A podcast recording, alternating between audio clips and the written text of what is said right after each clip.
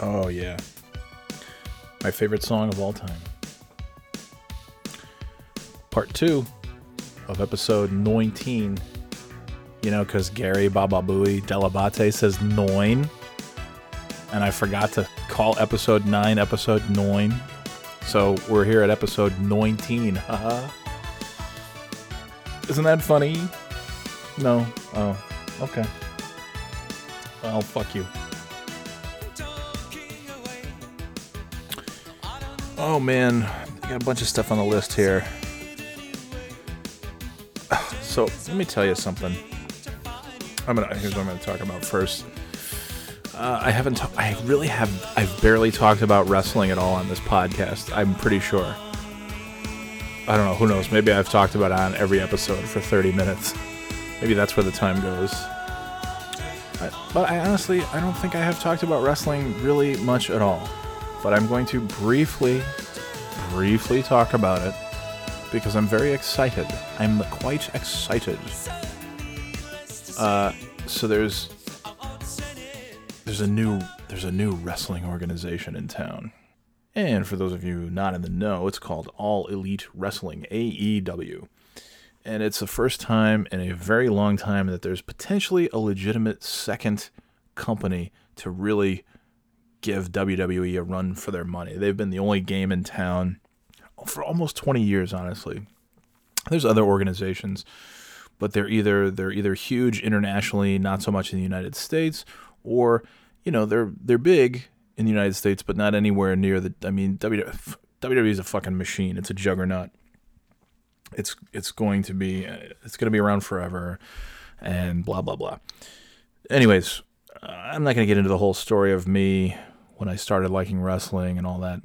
You know, maybe we'll get into that at some point, but I just tell you, I'm a huge fan. Anybody who knows me knows I'm a huge fan. And I've been taking the kids as of late in these last uh, two or three years, two years maybe. I took Cam to a ton of shows in 2017, 2018, pay per views, Monday Night Raws, SmackDowns, non televised house shows, as they're called. We went to Raw. The, uh, Kaylin had her first wrestling show back in March. We went to Raw at TD Garden in Boston. It was okay. Um, but AEW is not just a new organization. They've got a TV deal with TNT, which is that's a pretty big deal, pretty big cable network there. And they're starting. Uh, they've got a pay per view coming up this Saturday. They had another pay per view, and then they've got television, live TV every week starting in October. The first one is in Washington, D.C., the second one is in Boston. Tickets went on sale a couple Fridays ago, and like an idiot, I got myself in the little online queue and saw that there were thousands and thousands of people ahead of me and said, okay, I will be watching it on TV that night. And then, uh, and then I realized, you know what? Uh, Cameron and Kaylin are not going to care. Kaylin's definitely not going to care. I'll just get two tickets, one for me, one for Cam. And once I finally, uh, let me go back. There are 2,000 plus people in line in the queue ahead of me. And I just waited and waited, still waiting, still thousands of people ahead of me. And then, and then it gets down to like 500 people ahead of me. I'm like, whoa, maybe I have a shot here. Hmm, who knows? Not a terribly big arena though, but maybe I have a shot. And then it gets down to like 50 people ahead of me, and then one person ahead of me. And then, hey, I'm up. I can select my tickets. And it's showing that there's tickets available. So I looked at three tickets. Nothing's available. Okay. Kaylin wouldn't want to go anyways. It'll be the two of us, me and Cam.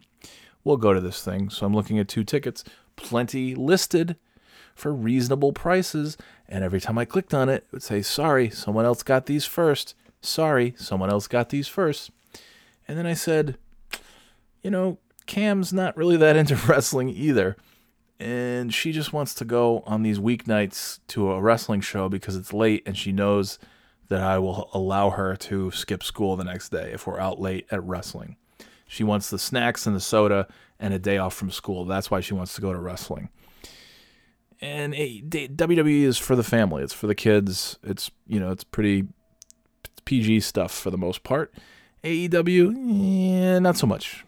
Sometimes it is, not so much so. So I thought, you know what? Sorry, Cam. Daddy's gonna go by himself. So then I selected we're not to do three. We're not to do two tickets. Just do one. Let's see if, because I'm not getting anywhere with two, anyways, even if I wanted to. It, I'm not getting two tickets available in the same spot. Let's try one. So then I selected one. Sorry, this has already been taken. Sorry, this has already been taken. Sorry, this has already been taken.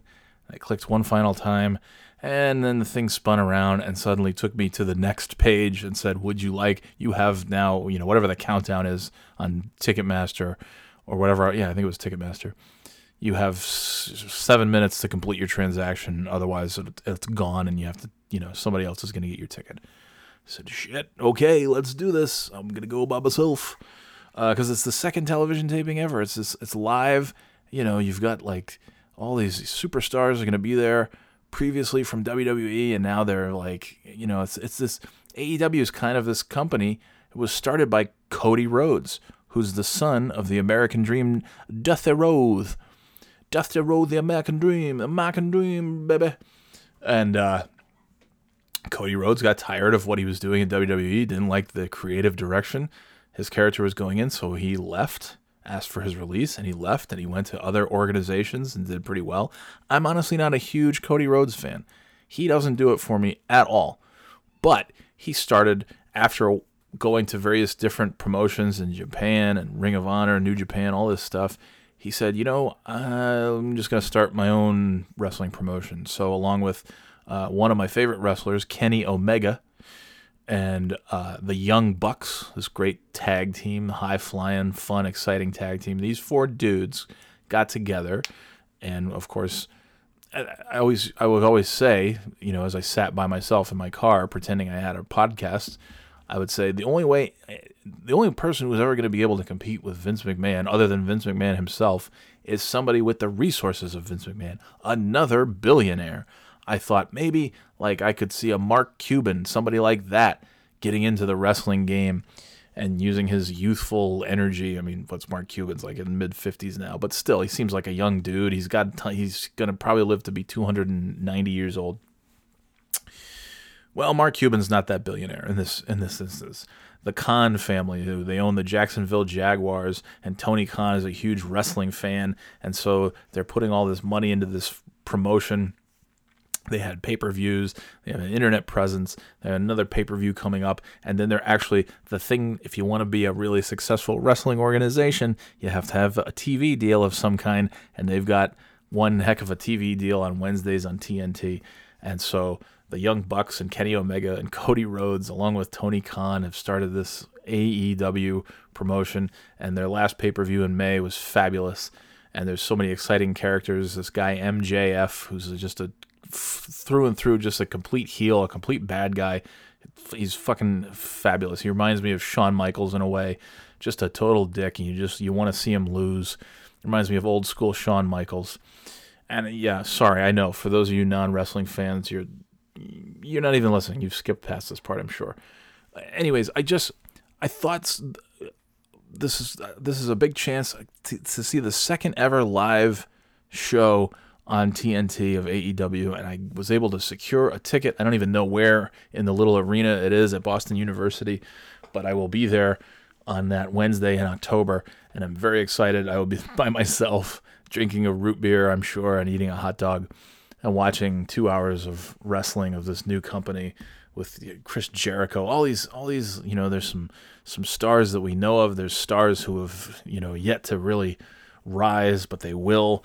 It's very, it's a very exciting time to be a wrestling fan. Let me tell you. Let me tell you, brother. Let me tell you something, brother. Uh, but I, I did want to play. I think, I think this will be interesting to the non wrestling fans because here's the thing. I love WWE. I, I just love I love wrestling. But the thing the thing I love is great storylines and great characters. I love great wrestling in the ring, of a great match, a well put together match really, you know, gets me going. but having characters that you care about or can relate to in some way, who have you who are compelling and you want to see them win or lose because you love them or you hate them. And that's something that WWE, yeah, not so much has done as of late, having compelling characters and storylines and you know reasons that we want to watch the bad guys lose and the good guys win. And they have the maybe the best talent roster they've ever had of these guys that I just you years a couple years ago wouldn't have thought would even be in WWE, and here they are. Uh, Shinsuke Nakamura and just AJ Styles, all these guys. I mean, Adam Cole is in NXT. I mean, NXT has it figured out. I, am not gonna get. I'm, I'm, really. I could really go on and on and turn this into a completely different podcast. I'm not going to. But anyway, the fact of the matter is, the AEW pay per view that they had in May reminded me of how matches used to be, where it was just characters and a compelling story. The story that's being told in the ring, the story that's being told outside of the ring prior to the match, why these characters are fighting, why they hate each other, and and and it's just it was excellent. It was excellent. I, love and the kids are screaming in the background, which is fun.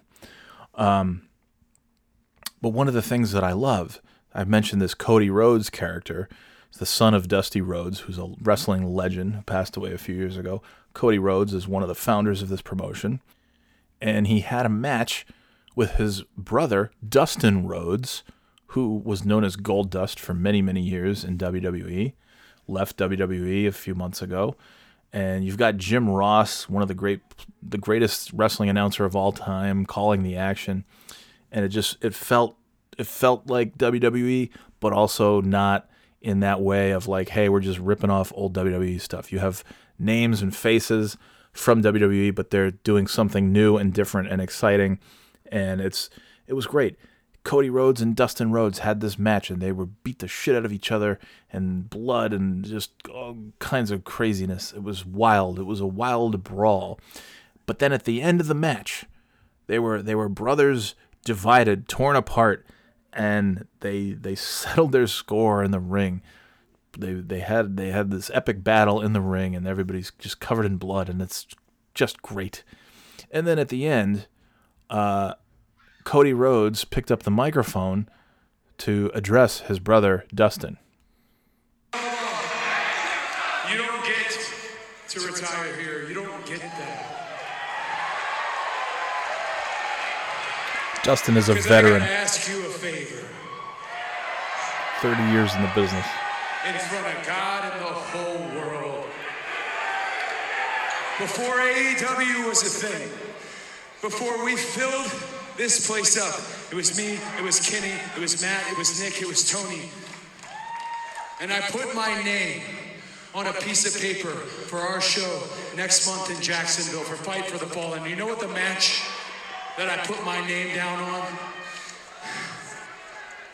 It was myself and a partner of my choosing. But you just battled each other. Could it be? Is he going to ask his brother? Against, against what I think is the best tag team in the world, the Young Bucks.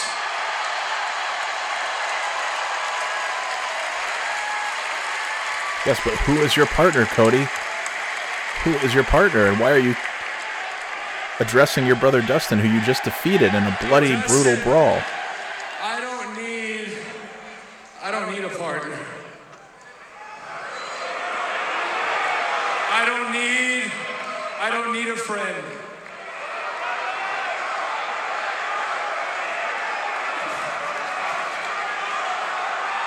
The, I need my older brother. They're both crying. Everybody in the arena is crying. Standing ovation. And they both hug. Oh my god. That's what wrestling's all about.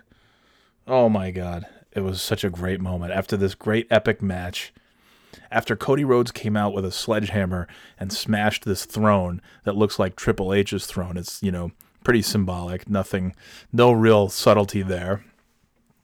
Sending a, you know, sending a message to WWE, so to speak. And, uh, and then having this great match. And then at the end of it, these two brothers who were at odds beat the shit out of each other. Cody Rhodes beat, uh, won the match, beat Dustin, and then said, You're my brother. I don't need a tag team partner. I don't need a friend. I need my brother. God damn it. and the place went nuts. And that's what I love about wrestling, and that's why I love about AEW is they they're there's a big piece that's been missing. The WWE has just kind of just thrown a lot of crap out there, and the WWE is still great. I'm always gonna love WWE, but this is this is stuff that WWE used to do, that wrestling used to have, and and it's like, oh man, it's it's back. Like these stories and characters and compelling, um, you know, playing off of real life scenarios and emotions and things like that without you know all these over the top cartoon characters. It's just phenomenal. There's one more thing though, because the Cody Rhodes, as he's addressing Dustin, it sounded really familiar. And I, th- I was like, why does that sound familiar? And I went back to watch an old WCW pay per view from 1994, back when their father, the American Dream Dusty Rhodes, came out of retirement to team with his son Dustin to battle Terry Funk and Arn Anderson and a bunch of other guys at War Games at Fall Brawl 1994, which was a pay per view that I ordered at the age of 14 back in the day. And, uh, and there was something very familiar about Cody Rhodes addressing Dustin, and that's another layer of this. Eh, you know, you've got the great match, you've got the blood, you've got the violence. Two brothers colliding, think they they'll never be able to mend this relationship, and then at the end of the match, they're now they're hugging and crying, and they love each other, and they're going to be tag team partners. That's not all because Cody, as he was talking to Dustin, like I mentioned, it sounded so familiar and it's it's a callback to when Dusty Rhodes and Dustin teamed up. Now Cody and Dustin are teaming up, and what a callback this was to Dusty and Dustin teaming up. Listen to this. And, and by the way, it was a similar scenario. Dustin, in this case, needed a tag team partner. He trusted Arn Anderson. He put his trust in the wrong man. Arn Anderson turned his back on Dustin.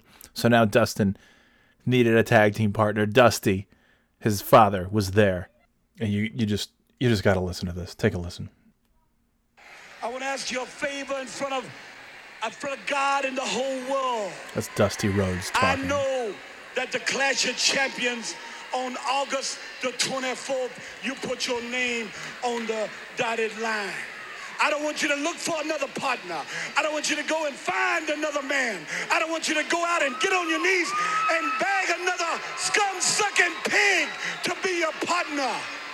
I'm asking you if you can carry this old out of shape, old bent out, old spindly legged man. I want to be your partner.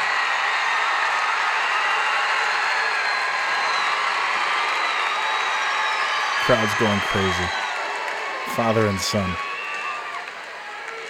Will he accept? Will Dustin accept just like he accepted Cody's? I don't need no handshake because out there right now tonight there's there's people with their brothers and their sisters and their wives. They are blood. The Kennedys were blood. The Earps were blood. The Rhodes are blood. I don't need a handshake. What I need now from you is just a hug and a kiss to seal the deal, baby. Oh my God. And there it was. Father and son reunited after a somewhat estranged relationship. Just like brother and brother. So so that that was 1994. Dusty Rhodes. Dusty Rhodes. I don't need I need a hug and a kiss from my son to seal the deal, baby. And and he was speaking to Dustin, a young Dustin Rhodes. Dusty Rhodes, the father, retired, coming out of retirement to team with his son, and now Dustin, at the end of his career, getting set to retire, being beaten by his brother, and then his brother saying, I need you. I don't need a friend. I don't need a tag team partner. I need my brother. And then they hugged in the middle of the ring. I mean, continuity, throwing back to things that happened 25 years ago. A great match, a great storyline, characters. Ah, that's the that's the kind of shit that I live for in wrestling, baby. So I'm excited, and that that tag team match happened, and uh, just, I don't know if I don't know if Dustin is now officially retired. I can't even I can't even remember. That's the sad part. I haven't had a chance to watch the tag team match, but I watched the pay per view, and I was I fell in love with that whole that whole pay per view and that whole match and that whole moment. It was a great oh, it was a great pay per view. Anyways, So I'm very excited. I'm very excited to be going to the second ever live TV event of AEW in October in Boston. So excited.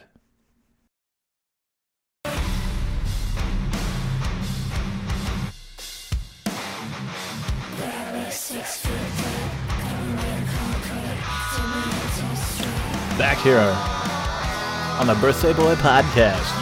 Yeah, coming at you. Roger Wyland, Big Board Sports.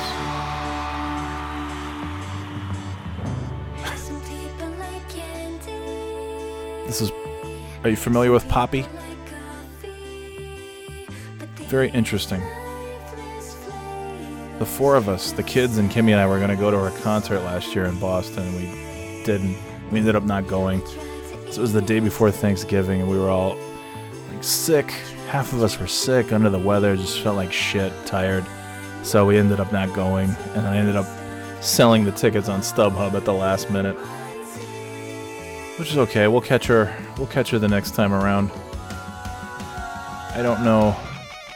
I don't know that I would say I'm hugely excited to go see her, but I'm excited because it's it's quite the show. I think such an interesting character. Anyway, yeah, and I love these songs because they're like they started out. Her early work was very was very poppy, sounded like pop songs. But you know, if you listen to the lyrics, they're not not quite pop songs, not R rated or anything. Um, and she makes those weird YouTube videos where it's just her, the weird, you know, it's it looks like you know like a cult like brainwashing video, uh, you know, but they're fairly self aware. You know, she's just pretty regular teenage kid from like Tennessee or something like that. Anyway, and uh, this is that was her latest single that's got you know flagrantly ripping off from the Beatles and you know then the really heavy stuff and then some real pop sounding stuff and her songs have gotten kind of quote unquote darker over the years and it's fun to listen to and I love not so much you know some of her songs I like. There's two or three that I think are pretty good. Mostly I'm you know not nuts about it. But I like seeing the kids reactions when when a when a much darker song comes out and they just love it. They love watching her go deeper into the abyss. So who knows? Maybe we'll go see her. Anyway uh let's I do want to talk about OJ because I'm an idiot. Uh, his latest Twitter, I don't know if it's his latest one, but he's got a, a Twitter, a recent Twitter video, and uh, let's see, OJ. He had some, I guess you could say OJ had some bad luck in the last week. you know, get it because Andrew Luck quarterback from the Indianapolis Colts. Uh, he has retired. Suddenly announcing his retire sh- retirement, shocking the world, and unfortunately, it didn't go well for some fantasy football people. As we all know, OJ, other than playing football, perhaps the most famous thing he's known for is fantasy football. I can't think of any other thing that he's known for aside from you know football related stuff. Uh, I'm trying to think. I, I, yeah, I'm coming up. Oh, he was he was in those you know those Naked Gun, the Leslie Nielsen movies. Uh, but that's about it. You know, the Naked Gun movies, the football career, the fantasy football expertise, and that's really all that OJ is known for. Uh, and obviously, being the great fantasy football expert that he is, uh, he had his fantasy draft for some reason uh, right before the third week of the preseason. I don't know shit about fantasy football, and I don't fucking care. Um, I played it once in like a free league on ESPN with some coworkers, and I got yelled at because I took Philip Rivers because that's who I wanted, and he ended up having a great year that year. It was like 2008. It was like the one year that he was really good, and uh, and I got yelled at because like I fucked up the integrity of the draft because I was supposed to wait, not not take Philip Rivers so early. I was supposed to take him later. I'm like, I want, I don't want him later. I want him now because he's the guy that I, he's my quarterback that I want. He's gonna be gone. So everybody in the little chat room was screaming at me, and I said, you know, fuck you, fuck fantasy football. You stupid assholes playing fantasy football. You make fun of, you know, people playing tabletop role playing games and LARPing and playing video games and being into Harry Potter and Lord of the Rings.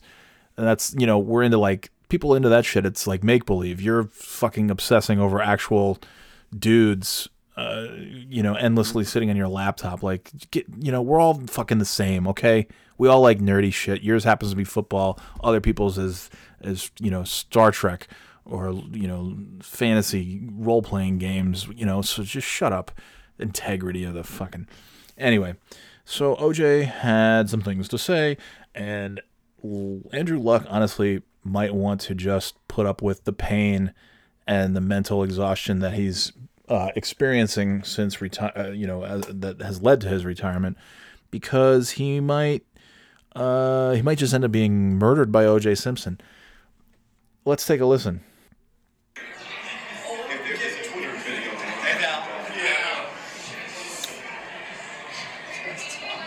Andrew Luck what did I do to you? You you you could have retired an hour and a half ago before I picked you in my fantasy picks. Dude. I mean, what did I do, man? I've been a fan of yours. Why would you do this to me? Come out of retirement. I'm just saying. I don't you feel like that was we're getting a little with each Twitter video. You know, this wasn't like this wasn't this wasn't one of his little scripted "Hello Twitter world, Oh, as yours truly here on the golf course. Yeah, it wasn't wasn't one of those. wasn't one of the usual uh, things that you see from OJ. This was just like, you know, instructing his friend to roll, roll it. I got something to say because the video is 25 seconds long. Half of it was just crowd noise at this stupid sports bar.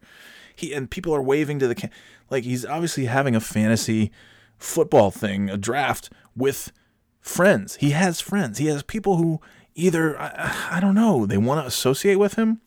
Are they too scared to not so like are they afraid that they're going to get slashed to death and therefore they're pretending that they like hanging out with him? That's the only thing I can think of. Like if I if I was friends with OJ before 1994, I would be terrified to end the relationship just because I would assume, oh, he's just going to murder me. Allegedly. I mean, but that was like full on. That was anger. That was big time anger. He wasn't. It wasn't. Hey, Twitter world, I'm watching the debates, and I think it's important to be involved. It's a civic duty to be involved in the political discourse. Uh, it wasn't wasn't that OJ? You weren't getting you weren't getting uh, watching the debates, OJ. You weren't getting golf course, OJ. You were getting fantasy football, you fucked me over, and I'm gonna fucking slit your throat, OJ. There's just a little a little taste of this. So listen again. Hold on. So, Andrew Luck, what did I do to you? You you, you could have retired an hour and a half ago before Dude, that's he's full on that's rage. And that's not even I mean, you think about it, that's what he's allowing to be on camera on his Twitter posted for the world to, to see. That's that's nothing. Can you imagine the fucking blind rage that this piece of shit has gone into a time or two in his day? I, I don't know, you know, June of 1994 or something like that, maybe around that time, June ish. Uh, yeah, dude. Andrew Luck, you should leave the country, or or just return to football and suffer horrific pain and agony and mental anguish and hate every moment of your life. Uh, but at least you'll be alive. You may be crippled and you may have CTE or, you know, any number of horrible problems, but you'll be alive because you'll be back on uh, OJ's fantasy team. I, but I don't know. But then you could come up, you could come back and get injured and have a terrible season and ruin OJ's fantasy football. So maybe I don't know. It's a lose lose for Andrew Luck. I mean, he's dead either way. The only way for Andrew Luck to survive this is to just return and be 100% healthy and go, uh, you know, break every record in the NFL and win the Super Bowl. And so that way OJ wins his stupid fantasy football and doesn't kill you. Otherwise, he's going to kill you. I'm pretty sure, OJ. I picked you in my fantasy pick I picked you. What I do, baby? I do, baby? I've been a fan of yours. Why would you do this to me? Come out of retirement. I'm just saying. And then he does the fake, the fake bullshit laugh at the end. He's fucking sc- Andrew Luck. What I do to you? Huh? What the fuck I do to you, Andrew Luck? This is yours truly here, and I'm pissed off. I just drafted you 37 seconds ago, motherfucker, and then you retired. How you do that to OJ, baby? I'm gonna fucking get even with you. You better believe it. And I'm not even gonna, I'm not even gonna candy coat it. I'm just gonna stab your fucking face. Only having some fun, Andrew Luck. Only playing. This is yours truly. Peace sign. He made the peace sign. What I do to you? I know what I'm gonna do to you. I don't know what I did to you before, but I know what I'm gonna do to you soon, Andrew Luck. I don't know how bad those legs and feet are, but I'll tell you, I'm feeling pretty damn good, 'cause I got all the time in the world to play golf and work out and be out in the sun. I'm healthier than I've been since 1994, and we saw what I did then. So if you got any bones, any muscles working in them legs of yours, Andrew Luck, better start running, 'cause I got some getting even to do. Actually, I've got some stabbing to do, and that stabbing's gonna be my knife on your throat. I'm just saying. oh my god. Seriously, Andrew Luck, run. Fucking run. Yeah, and then Twitter, of course. Not only is Andrew Luck retiring from the NFL, he's also going to be killed by O.J. Simpson. And another one has a picture of the Bronco. OJ driving to Indianapolis to have a quote talk with Andrew Luck. Oh my gosh. Eh, you know, what's by the way, what am I missing something? Like even before OJ himself said Patrick Mahomes, I, I remember pretending to be OJ and talking about drafting Patrick Mahomes in fantasy football, and then after that, OJ has done nothing but talk about Patrick Mahomes all summer long. Uh, Patrick Mahomes, he's the best. So why why would OJ draft Andrew Luck? He's never even uh, mentioned Andrew Luck's name. It doesn't make. I mean, that, that's classic OJ though. I love Patrick Mahomes. I'm gonna draft him. That's my fantasy football pick of the season and then the next all 20 videos later it's it's it's all Patrick Mahomes Patrick Mahomes. Then this latest one Andrew Luck what what the hell? I was I just drafted you in my fantasy football. What the fuck OJ he didn't take his own advice. I don't get it. Am I missing something? Again I don't know shit about fantasy football but I would think if a guy and okay maybe maybe somebody got to Patrick Mahomes before OJ although let's be honest, can you really picture a scenario where OJ isn't picking first, second, third, fourth, fifth, and sixth, and then his friends are getting a chance to pick their to pick their fantasy players? I would think that uh, I would think OJ would be able to draft as many people as he wants, as many quarterbacks as he wants, as often as he wants, and then only only when OJ is tired of drafting players would he then let one of his friends have a couple of draft picks of some of the, you know, oh, you can get Eli Manning. I'll take Patrick Mahomes, Aaron Rodgers, Ben Roethlisberger, Tom Brady, and you can have Eli Manning and Robert Griffin III. Huh. It's crazy. So anyways, um, so yeah, listen, Andrew Luck, run for your life, my man. Whatever, whatever you've got left in that body of yours, use it to run the fuck out of the country because OJ's he's got some getting even to do. He's fucking said that. He said he's gonna get even, and now you, your your name might as well but be even because he's gonna get even. He's gonna get you even. Oh, baby. Oh, wait, there's actually, there's another video. Perhaps this shed some light. Let's see. Hey, Twitter world, yours truly. Oh, now he's back. Well, we completed our draft this week, uh, not without a little angst and a little drama. Uh, I had the first pick, and I finally had to succumb to uh, conventional wisdom and go with a running back, uh, Saquon Barkley, my favorite player, incidentally, instead of Mahomes. Okay. By the time it came back to me, all my studs from last year were gone, but I was able to get Michael Thomas from uh, New Orleans. Okay. a- Eh, shut up. Who cares? Okay. So uh, sounds like they played a real, you know, had a real draft. OJ played by the rules. Interesting though. It seems to me like uh, sounds like he got the first pick though. Is anybody surprised by that? You know, it was the damnedest thing. I picked Saquon Barkley, even though I've been talking about how my number one pick is going to be Patrick Mahomes all year. And then when it got back around to me, Patrick Mahomes and all my favorite studs from last year had already been taken. And then another funny thing happened. All my friends who I played fantasy football with, they all got stabbed on their way home from the bar. It's really weird, a strange coincidence indeed, how that happened. All of my friends who had picked Patrick Mahomes and other players that I was going to pick, they all got stabbed to death on the way home from the bar after picking our fantasy football players in the 2019 fantasy draft. So that just makes me wonder.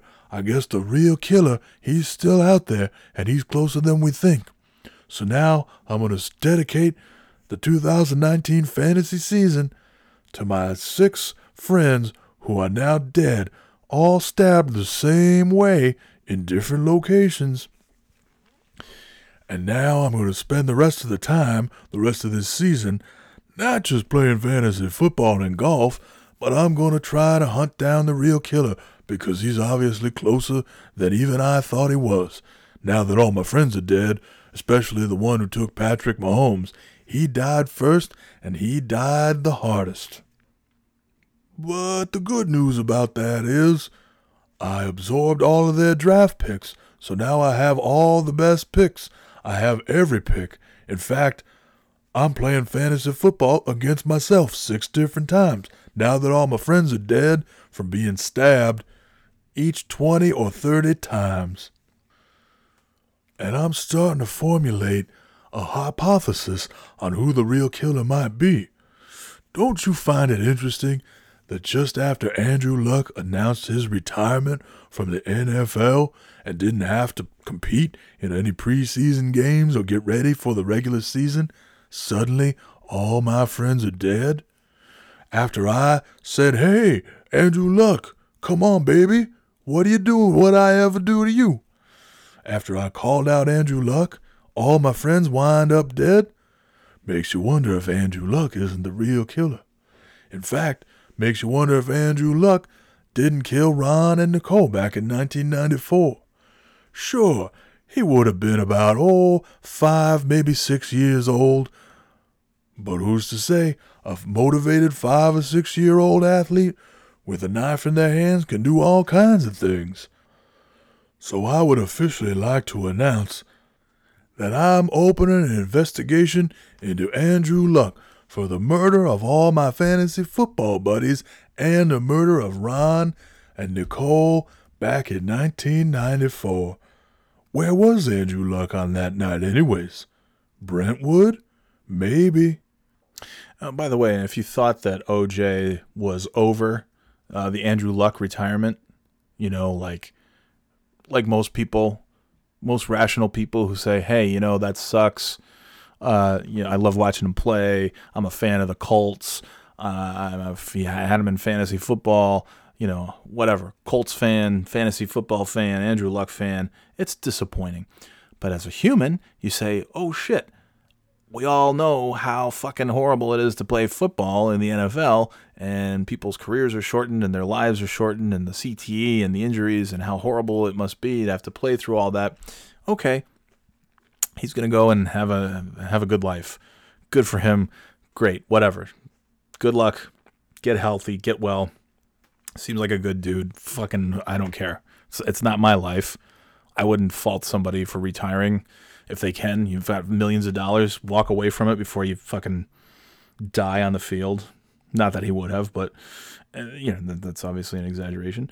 Um, OJ is not so forgiving. Oddly enough, OJ Simpson, not a very forgiving person.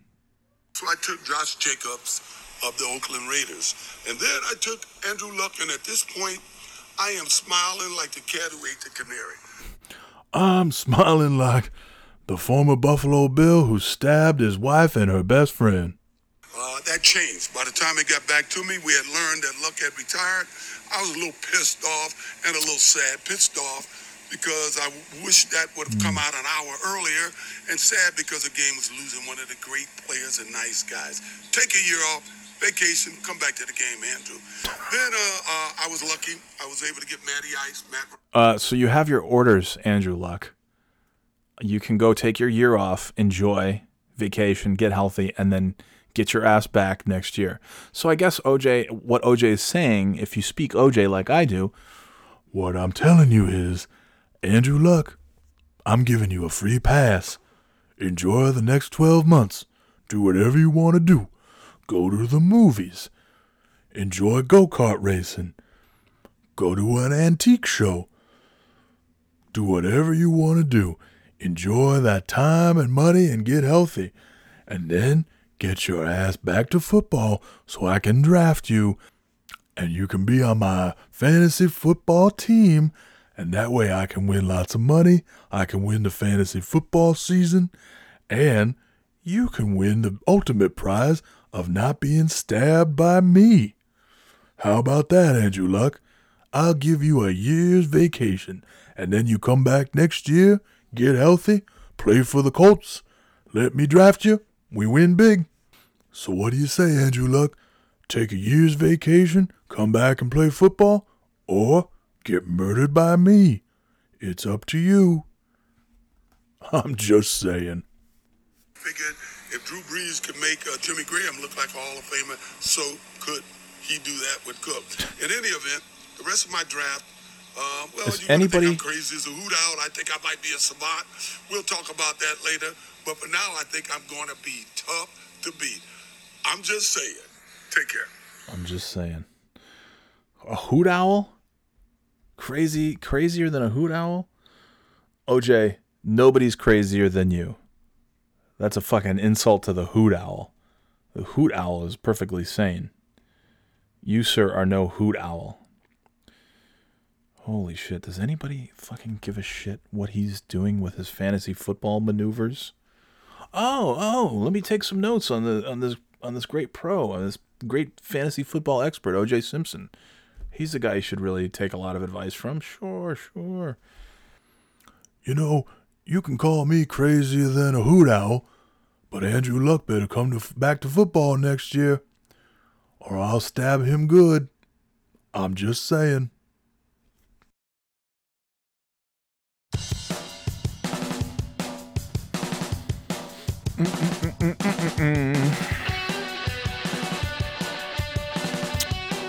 Know what happened to these guys? Radio 4. I always love this song. Ah, 2006. Simpler times. Simpler times. Alright. You know, uh, Terminator. Terminator 2 was on this past weekend. I haven't seen that in forever. Such a good movie. I fucking oh my god, when I was 11, 12 years old, I would just jump back and forth watching Terminator 1, Terminator 2. Loved them both. Love them both. I'm excited for the new one that's coming out cuz it's got you know fucking Ar- Arnold's in it again. He's back. The Terminator. Linda Hamilton's back. Sarah Connor. It's my perfect Arnold imitation. Sarah Connor. I'll be back. I'll be back. I, I can't. Everybody can do Arnold. I, I do like the poor man's version of it. Well, you just talk like this. You talk like a German. Anyway. Uh, so this Terminator 2, it got me. To, I, I was talking about it with Kimmy. and the whole time travel thing and Kyle Reese and it's really and look, it's a fucking movie. Right? It's, you know, time travel, who gives a shit? It's it's just it's just nonsense. It's sci-fi action nonsense and good fun. Just lots of explosions and shooting and violence and it's great. You're not really supposed to give too much thought to it. But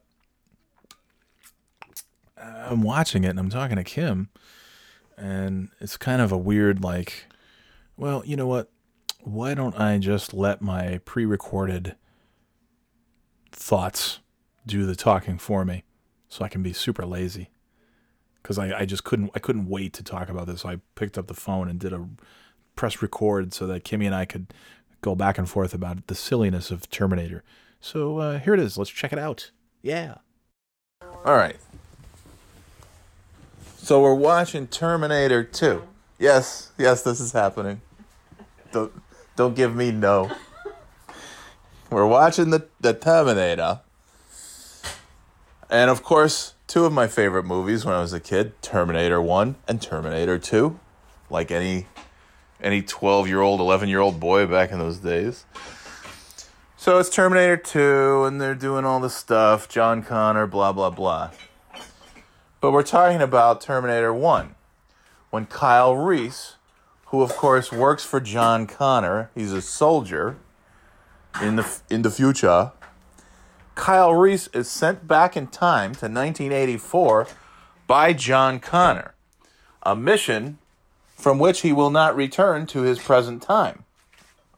He goes back to pre-apocalyptic Los Angeles to protect Sarah Connor, and as we know, he does some other extracurriculars while he's there. Hence, John Connor exists. And we're talking about time. It's, you know, the whole endless loop, the, the, the, the Mobius strip and all that crap. But it's like, yeah, it's a classic. It's a classic chicken and egg scenario. Which came first, John Connor or Kyle Reese? Because in order for Kyle Reese to be sent back in time to produce John Connor, John Connor had to send him back in time. But without John Connor, without Kyle Reese, there'd be no John Connor to send Kyle Reese back in time. But without John Connor, there'd be no Kyle Reese to go back in time to make John Connor. And then, on top of that, Kimmy's gone completely silent. She's standing right here. She's not saying a word. Uh, Putting dishes away. okay, putting dishes away. Because without the clean dishes, you can't dirty them up. And without Kyle Reese to dirty the dishes. So, so Kyle Reese goes back, conceive, they conceive John Connor. Without John Connor, you can't have Kyle Reese, but without Kyle Reese, you can't have John Connor. So which happened first? But is it? It's it's an endless it's an endless loop. There is no first. However, the problem that comes into play here is what happens if John Connor is successful? If John Connor, if they stop the you know Skynet and all the Terminators, the uprising, if they stop that from happening, then there's no purpose for John Connor to send Kyle Reese back in time. Therefore, John Connor doesn't exist. If they're successful, there's no John Connor because there's no need for Kyle Reese to go back in time. So why would they even want to be successful? So John Connor would really just say, "Hey, Kyle Reese, go back in time, protect Sarah Connor, try not to do too much else, because then I'd really be in trouble." So if you're successful, I don't exist, even though I exist now to send you back in time to stop the uprising, which would then make it so that I would cease to exist because there would be no purpose to send Kyle Reese back in time to protect Sarah Connor from the Terminator. And yes, I know it's a James Cameron stupid movie about robots. Overthinking it, maybe. I don't know. Am I missing something? Am I missing something? We both seem to be on the same page. Yeah, Kim, I have no idea Kimmy has no idea what the hell is going on. what the hell is going on. So uh, yeah, just to recap, the the Terminators have an uprising. The robots uprise against the humans. 1997. the way distant the way distant future of 1997. There's an apocalypse, the uprising, the robots, and then John Connor leads the resistance. One of his top men, his top soldiers, Kyle Reese, is sent by John Connor back in time. Kyle Reese then is John Connor's father. Spoiler alert from 35 years ago.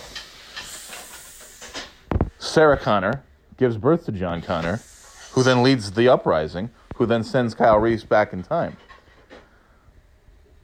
But the, but how does it happen first? Because yeah, like I said, if there's no if there's no John Connor to send Kyle Reese back, then Kyle Reese doesn't go back, if the Kyle Reese doesn't go back, he doesn't make John Connor. And if they win, then also Kyle Reese doesn't go back. So where does it start? Where does it end? How does it end? How does that happen? How's that possible? I think the end of that, I mean, really, it's was given very little thought, the whole time traveling thing. You know, it makes it makes honestly makes more sense in Futurama that Fry is his own grandfather.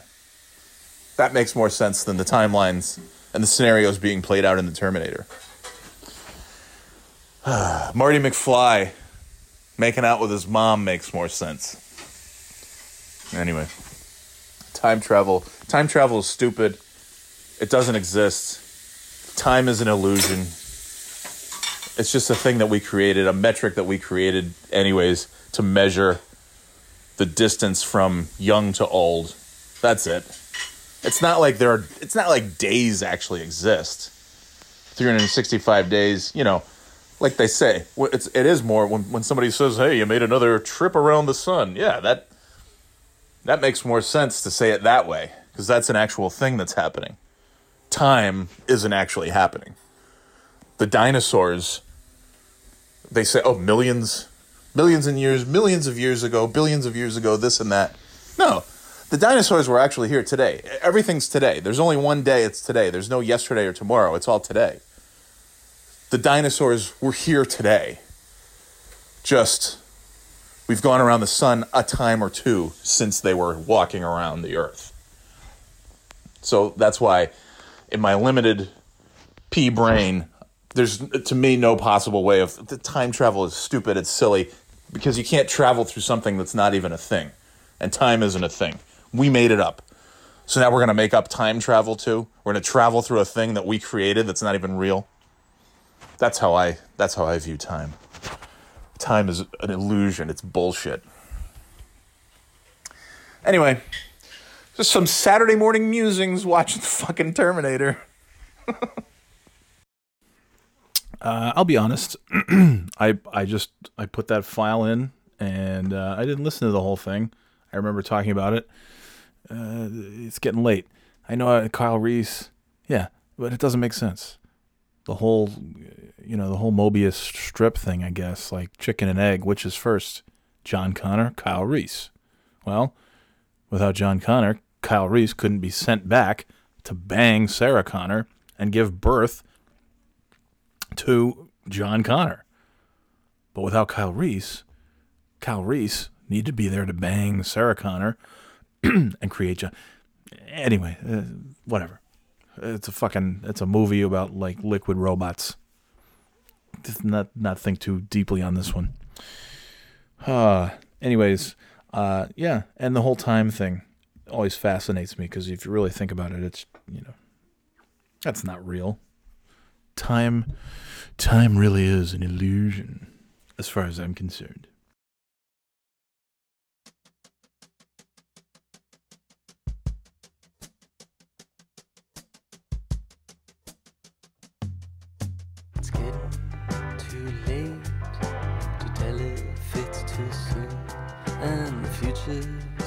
Right here in this ah, okay. I've got something to play to play for you. Is anybody I, I love this song. It's so like hipstery, but I don't care. I enjoy this song. Kantori Ongaku. All right, that's enough of that. Get out of here. Get out of here, Devendra Banhart. And your Kantori Ongaku. Okay. You ever watch North Woods Law on Animal Planet? Well, I do sometimes. The kids enjoy it. Kimmy enjoys it. We were watching it the other day. And I love it because the fucking whatever you call them scenarios that arise. Yeah, I mean sometimes there's some serious stuff. Like they had one that was very sad this weekend. Like it was somebody committed suicide in the woods, and it was like, ah, oh, man, that's you know that's a bummer. You want it to be like you know lighthearted stuff, and oftentimes it is. It's just kind of like you know. There's a guy who had the you know a, a pot farm in his backyard, and it was you know, he he lied about how much pot he was growing. He had a whole forest full of pot. He told him it was just a little little fenced in area in his yard. I don't know. It's it's usually shit like that. Well, on the one this week, I thought it was really kind of funny because we've got this kid, this ranger driving around. He looks like he's nine years old. He's like super baby face guy, but you know he's he's not taking any shit from this guy who is uh, illegally fishing. Uh, the, he was doing the wrong type of fishing in the in the old fishing hole. Let's see here. Hold on. Did you ever actually see him cast? Yeah. So, so this guy's he's got a call in saying this guy's you know it's it's a it's a fly fishing pond only or fly fishing lake or whatever it is but he's doing the, the the other kind of fishing, the regular fishing, the casting, the line fish, whatever. I don't fucking know. In Enfield, New Hampshire, conservation officer Kevin Bronson is en route to confront a man who is reported to be fishing illegally. Oh no. Here we go. This is him. Here we go. And the whole thing is, you know, it's in New Hampshire, so it's great. Sometimes they have stuff in uh, in Nashua. Good, Kevin. Nice to meet you. I'm here because I got a complaint. I think you know what the. So he's obviously confronting this guy who is illegally fishing, and people were calling in. They were saying, "Hey, you're not allowed to fish, do that kind of fishing in this pond." And the guy said, "I don't give a fuck." And so they called the ranger, and he came out. Now he's confronting him. This little baby faced guy is confronting this dude. Complaint is Yeah, I carried a fishing rod up there. you're fishing Cole pond with the spinning rod is the issue. Spin fish, spinning rod. Okay, you got people that are up there watching you. Uh oh. Okay, so this is how this is gonna go. If you were spin fishing up there and you, and you can tell me the truth and be a man about it, I'm gonna give you a warning for spin fishing. All right. Be a If man. You're gonna keep the the rigmarole going. uh, I will write you a ticket right here, right now, because I got witnesses of it. I love this guy. Total fucking Boy Scout. He can be a. And he looks like a Boy Scout. He looks like he's in the age group that most Boy Scouts, that most most kids are when they're Boy Scouts. And he's driving around and, you know, he's a full on ranger. And he's, you know, you can be a man and fucking tell me the truth. Or we can do this the hard way. You can keep up the rigmarole. I fucking love it. The rig. You can keep up the rigmarole. Let's see what else. I leave it to you. Please. Okay, you'll take the warning. All right. Did you catch anything at least? Okay. You got a fishing license, I'm assuming. Yeah, so they go through the whole process. Blah blah blah. So James, let this be the learning curve for you. Yeah. People are watching you, and people get right upset seeing a spin rod going up there, and it's not worth loss of license and all that good stuff. We're writing a ticket for that. Yeah, I should have known better. Yeah. All right, man. Well, I'll meet you again, and not for something like this, I'm sure, right? It's fucking great. This little baby face guy just cut this dude down to size. Just let him know who's At the end of the boss. day, What puts me at ease is knowing that there are other sportsmen and women out there that are willing to pick up a phone and call the game warden because you're doing something that you shouldn't be doing to the resource. He knows people are watching. He knows I'm gonna come. He knows I'm watching, even when I'm not there. And there's so few game wardens out there. Wow. I think that is worth its weight in gold. This guy's. He's, you know, he's fucking Batman of the North Woods. He knows now that I'll be watching, even when I'm not there. I have eyes everywhere. Ooh. Don't want to fuck with that guy. But I, I love I love that it's just like that this is the this is the worst thing that's happening up there is this guy's uh you know he's he's supposed to be fly fishing and he's spin he's supposed to be fly fishing he's spin fishing or whatever it is like what i would like to see and this this kid's you know he's probably he's probably from that area grew up there probably was an eagle scout and all that shit you know he was probably uh, you know i can see him being one of those like uh you know if if somebody even remotely cheated in a game or did something that was against the rules, he'd fucking call you out. I guarantee he was he was that kid. Everybody knows that kid. He was that kid. But they're just you know they're just nice nice folk, just protecting the land up there and the people and the animals and the environment and stuff.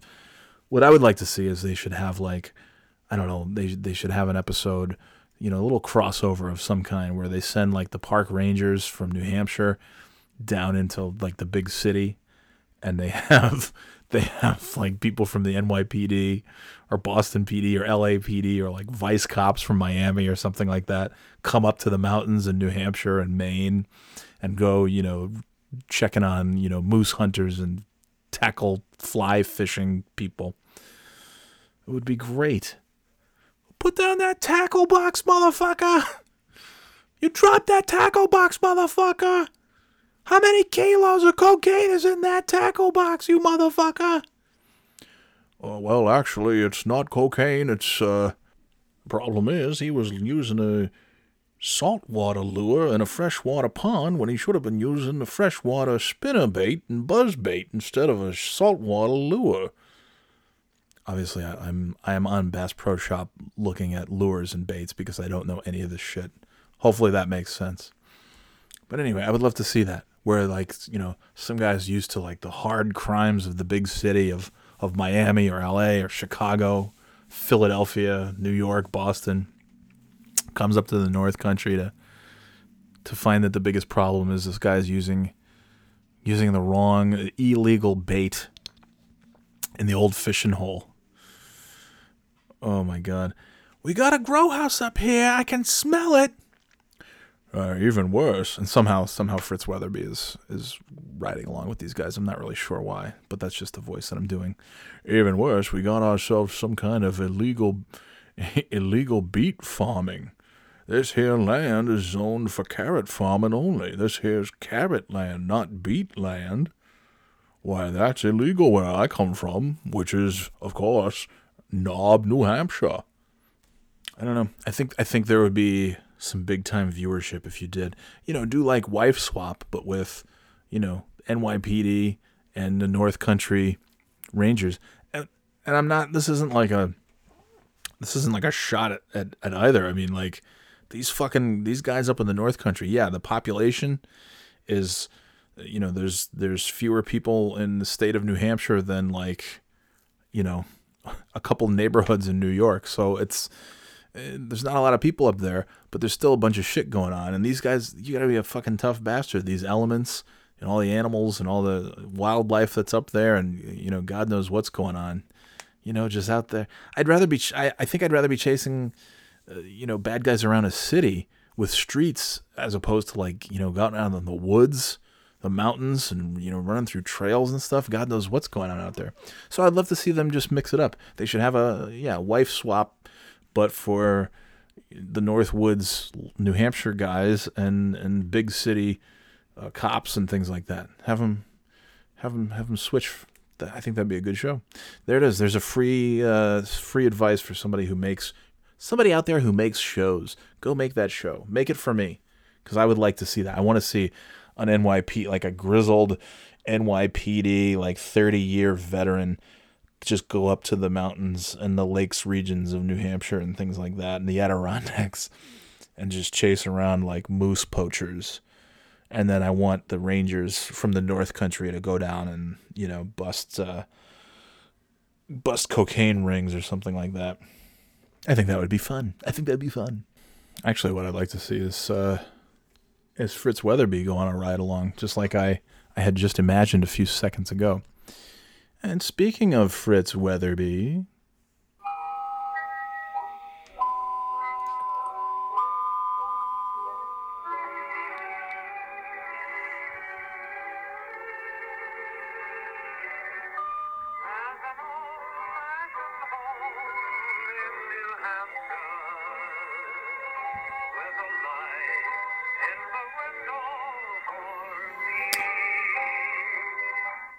that's right. We've got Fritzy. I'm going to play the latest Fritzy talking about Binky Shears and a crazy car ride. I don't even know what this guy was talking about. Let's listen. My friend Binky Sears was afraid. No, scan doesn't cover it. My friend Binky Sears was in total terror. His eyes were bulging. You can see the veins in his forehead. Never in his life had Binky felt such dread. Binky was gonna die. Not Binky. He was, by the way, sitting in the passenger seat of a 1988 Chrysler Town and Country station wagon K car, for God's sakes. The car was barreling down Micah Mine Road, which is, as you know, not paved. As you know, The driver of the car was Smedley Klondike. Smedley Klondike. They were easily going 65 miles an hour. Car was bouncing all over over the road, and Smed was howling like he was getting away from revenuers in Smokey and the Bandit. Smed, as you know, is 96 years old. He's the oldest man in town. For years, he's been a danger on the highway. Everybody agrees he should not have a driver's license. A week ago, the guys down at uh, the Buckaburger Dollar Dog mm-hmm. learned that Smed's family was planning an intervention. They were going to insist he retake his driver's test. If he failed, he'd have to give up his license, which is why Mickey was so surprised when Smed pulled of up course. in front of his house. He thought Smed probably had no valid license anymore. Oh, he's 96. Got something I want to show you, Smed said. Get in. And Mickey got in. Stupid. They drove up to the quarry and Idiot. did figure eights and skid spins and J marks in the hillside. And now they J-marks? were speeding back to Binky's house. They finally got to Binky's house, and Binky was all sweating, and shaking when he got out. He says, What were you going to show me, Smed? He asked. Oh, Smed replied, I lost my license yesterday, he said. So I'm driving illegally. But I wanted one last hope. And I wanted someone to know that I'm still a good driver. You just happen to be the one I passed, he said. Well, Binky thought it over. You know, he was right. Smedley Klondike did have complete control of the car that entire time. Hmm. Thank you, Smed, Binky said. That's it. His stories they just they just end so abruptly. That's I guess that's that's that's a big part of the charm of old Fritzy Fritzy boy Weatherby spinning his yarns and then realizing, "Oops, I got 10 seconds. Wrap it up." So Smedley was driving the car. He's 96 years old, and turns out he's a pretty damn good driver. Thank you, said Binky. And then that's it. That's the end of the story. I wonder if Filthy Fritz has a similar tale. Fritz Weatherby. I see you on my TV. My friend Toots Vag Squirt was terrified, downright terrified. You see, Toots was riding in the car with Fudge Reinhold. What's so terrifying about that, you ask? Well, of course you know Fudge Reinhold drove a 1985 Buick Skylark, black, just like the one they used in the feature film Noakes and Noakes 2. Of course, Fudge Reinhold was also 108 years old. Well, of course, Fudge was driving his 85 Buick Skylark barreling down Fuckleberry Lane which, of course, as you know, was named after the famous Fuckleberry family of Nob, New Hampshire, the same Fuckleberry family of which Fauntleroy Fuckleberry was a member. And, of course, as you know, Fuckleberry Lane was not paved at all, just filled with gravel and dirt. The car was barreling down Fuckleberry Lane, bobbing and weaving, bouncing up and down, shimmying and shaking, vibrating juking and jiving.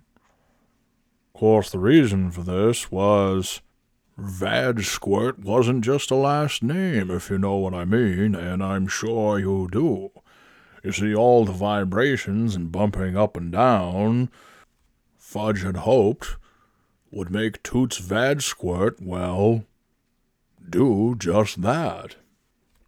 They were easily going 85 miles per hour, and Toots Vadsquirt was howling like Giny Papadopoulos in Numpty Rutherford's Studebaker on prom night. Course, as I mentioned, Fudge Reinhold was a 108 years old and had never seen Toots Vad Squirt, if you know what I mean. And this was perhaps his one and only chance to see it.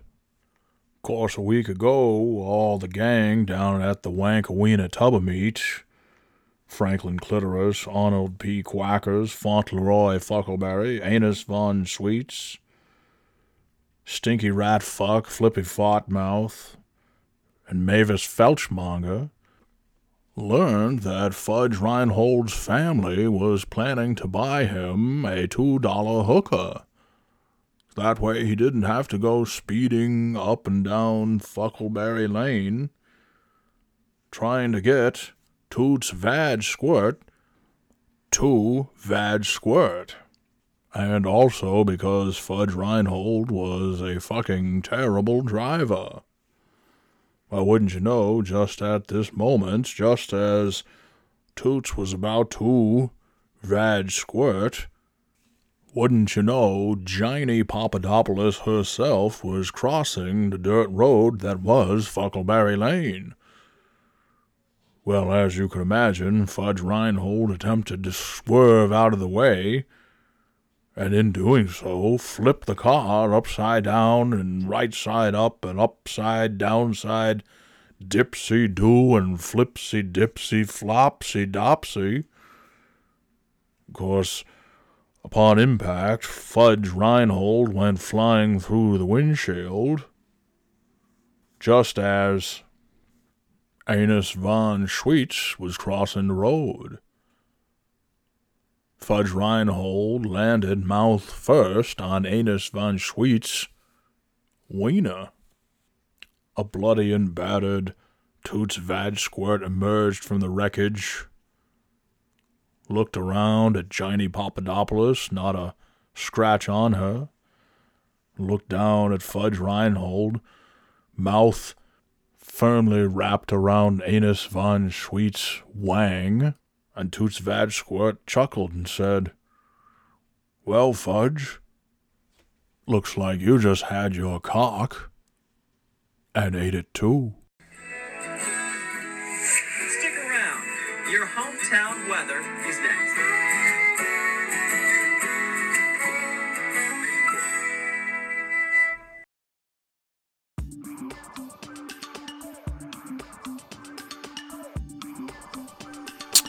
Oh, that Fritzy. So many yarns, so many tales to tell. Oh man. I think I think we're done. That's I think that's enough. Yeah, played the North Woods Law clip, did some Fritzy, did some OJ. It's pretty good. That's why it's a two-part episode. Episode 19. Two parts just so much. And I think I don't know if I have a cliff call. I may have already gotten. I, th- I have one cliff. I have at least one cliff call that I know for sure I have not played. I don't know if it's that great. that's that's a good way to hype it up. I've got a cliff call for you, and it sucks. Hey. Uh, but I'm gonna play it anyways. It's it's actually not a Cliff family member. It's a one-time character, and I think he kind of just evolved into Uncle Cliff because he kind of he kind of sounds like this, but it's a little bit different. He sounds a little like this. It's not quite. I, I don't know. It's it's hard to really. It was a one-time Cliff call. I don't know, but his name is Doctor Duxtable, and I think it was before I. uh, Not me. I have nothing to do with this. This is all Cliff's family members, of course. That's crazy. Um, but I think it was before Doctor Huxtable, who we now call Doctor Duxtable. You know, Cliffy, Doctor Duxtable, just uh, for legal purposes. Uh, but this other Dr. Duxtable was calling Cliffy from a clinic of some kind, or I don't even know. We're going to just play it at the end, and uh, you can decide for yourself whether you like it or hate it. I don't know. Or are completely indifferent, which would really suck. Uh, boy, I'm looking at my notebook here. I really kind of got through all the topics today. Uh, let's see. Today, it's almost it's Labor Day weekend coming up. I don't know if there's going to be a podcast next week. Maybe. Maybe there will be a podcast next week. The week after that, definitely no podcast. So we're coming up on some vacation time here for old Johnny Boy. And uh and that would most likely this isn't like going to Myrtle Beach and I got my laptop and all my stuff and I can do a little podcasting because I'm really not on vacation. I'm working. This is like full on vacation and I'm uh, other than my phone, I'm not really bringing any electronics. I think the phone is going to be it. Not bringing computers, iPads, nothing. Uh, bare bare minimum, just minimal things: clothing, phone, toiletries, and not a heck of a lot else. And the four of us are going on vacation, so the kids are happy about that. They will be missing a week of school, and uh, yeah, and that's to be fun. Uh, so there there would be maybe a podcast next week, and maybe not, and definitely not a podcast the week after that. So I'm thinking, I don't know, I don't have a calendar, September or something. Who cares? It's free. You, the podcast will come out whenever I get a chance to do it. Like I have to fucking run my schedule by you. I don't. Uh, yeah. So maybe like the week of the 16th through the 20th is the next possible chance for a podcast, and hopefully I'll have some good uh, new tales to tell then. Um, but who knows if I can get a podcast done this weekend or sometime before next Thursday. Uh, that's that's when we head out. So we'll see. Maybe we can get episode twenty up and running before the vacation comes, and maybe not. Maybe episode twenty will be after vacation. I don't know. I just don't know. And that's the nice thing about doing a free podcast that 30 people listen to is I can just do it or not do it or who cares. Right? Who cares? Anyway, okay, I think um I think it's time to go. I'm trying to think I'm under a lot of pressure here to try and think of any last minute things that I want to talk about before I go and I I'm coming up with nothing. Uh so that's it. Listen, gang. I appreciate everything. Texts, emails. Please please leave a review on iTunes if you haven't. A five star review would be ideal, and a little comment telling me how great I am. Uh, please email the birthday boy podcast at gmail.com if you'd like to leave feedback or anything. Uh, and, and that's it. I guess that's it. Um, and remember, like I said, what seems like a million years ago, um, Carrie Dumas. I'm not a positive. Po- positivity is for you know douchebags, and uh, I am no douchebag. I may suck at fourth grade, but I'm not a douchebag. I may draw little medieval characters in 10 minutes on the day that a major project is due and then get kicked out of the gifted program as a result. By the way, isn't that weird? Like, if I'm there because of my talent and my gifts, shouldn't uh, should it should it not really even matter if I don't want to do the work? Maybe I'm so gifted and talented that even the talented work is beneath me. Ever think about that, Mr. Christofero and Mrs. Nichols? You fuckheads. I, I think that's probably, you know, like a regular Einstein. I was too bored with school. I was too bored even with the gifted program. So that's I think that's what was going on there. Because the work was stupid. Make it less stupid and then I'll do it. I'll do work that's not stupid. This podcast isn't stupid and I put in the work because this podcast is easily I think uh, you know uh, try to be modest, but I think the podcast is maybe the single greatest thing that's ever happened to online internet radio and podcasting. I mean, I, is that is that uh, you know am I am I overstepping my bounds? I don't think so. Anyway, uh, that's it. Um, anyway, so yeah, I, I suck at fourth grade, but you know it's everyone's got to suck at one thing, and I guess so. So there you go. My one thing in my entire life that I sucked at was fourth grade and now I'm now I'm good. And it, it, turns out, I guess, I guess maybe, maybe I'm revealing a little secret here that perhaps, perhaps fourth grade, uh, you know, doesn't really fucking matter. Third grade does. That's kind of a key one. You start doing homework and stuff, and then fourth and fifth grade, they just threw those in there, just to piss away time before you get to middle school and then high school and go totally crazy. Fourth and fifth grade are kind of useless, though. I think. I think we can uh, agree on that. In any event, uh, thanks for everything, for the feedback, for the five star reviews that you will give if you have not yet, and the emails that you will send to birthdayboypodcast at gmail.com if you have not yet. And uh, that's it. I think that's it. I think I've, I've said everything I need to say. And therefore, the one final thing I need to say is yes, Carrie, positivity is for assholes, and I am not. Just because I give a career career advice doesn't mean I'm positive. It just means I'm good at an interview and I'm imparting my wisdom to you, you stupid asshole. So I stand by what I always say, and I will never, I will not waver, I will not falter on this. I will tell you, as I tell you every week, I will tell you this week positivity is for douchebags and it's for OJ. This is the dark side, not the light side. By the way, uh, in part one of this episode 19, I left out uh, a key piece of the text conversation between Dumas and myself. Uh, when she was talking about, she said, Welcome to the dark side, or should I say the light side, you know, claiming, accusing me of being positive, which is bullshit. Welcome to the light side, ha ha ha. And I said, Shut up basically I said, shut up. Positivity would be if I told you assholes to take my advice and hope for the best and great things will happen. I'm giving you real world, world shit that might work, but only if you're a super genius IQ like me. And then Carrie responded, and I told her to shut up because I have a brand to maintain, and positivity is not part of that brand.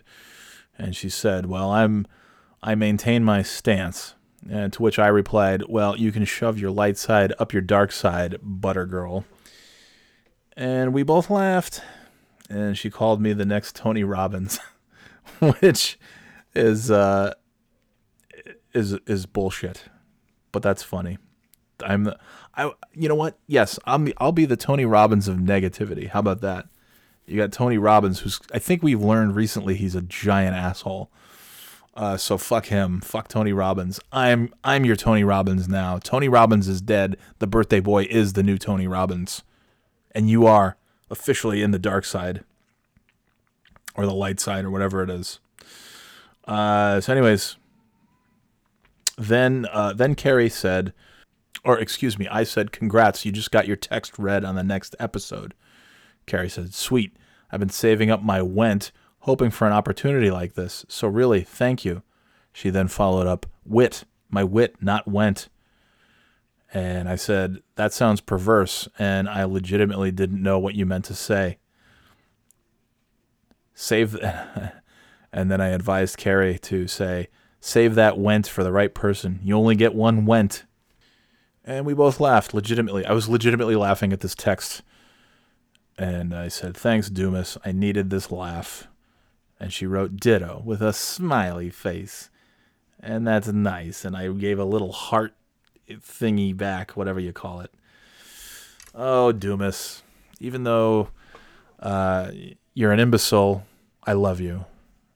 And you're I'm only calling you an imbecile because obviously my IQ is much higher, as we've tested and proven time and time again. But that's the only reason I would call you an imbecile. That and accusing me of positivity. That's imbecile. That's that's imbecile territory. Imbecile 101. Uh, all right, Dumas. I love you. And to the rest of you, I love you as well. And I thank you for listening and subscribing and leaving nice reviews. And now this is like the eighth time I've tried to get out of this fucking thing and say goodbye. And so now I really am going to say goodbye. And remember, positivity is for Dumas, Dumases across the world. And, uh, but you know what? You know what? Kindness matters. Kindness matters. And I, I think I prove that every week by being kind to all of you and to my friends and to imbeciles like Carrie Dumas. So, positivity, stupid, kindness matters. And that's it. I'll talk to you maybe next week, maybe not, maybe mid September. I don't know. Just have to wait and see. Thanks everybody for listening. This is Johnny Boy saying so long. Talk to you later, Gators.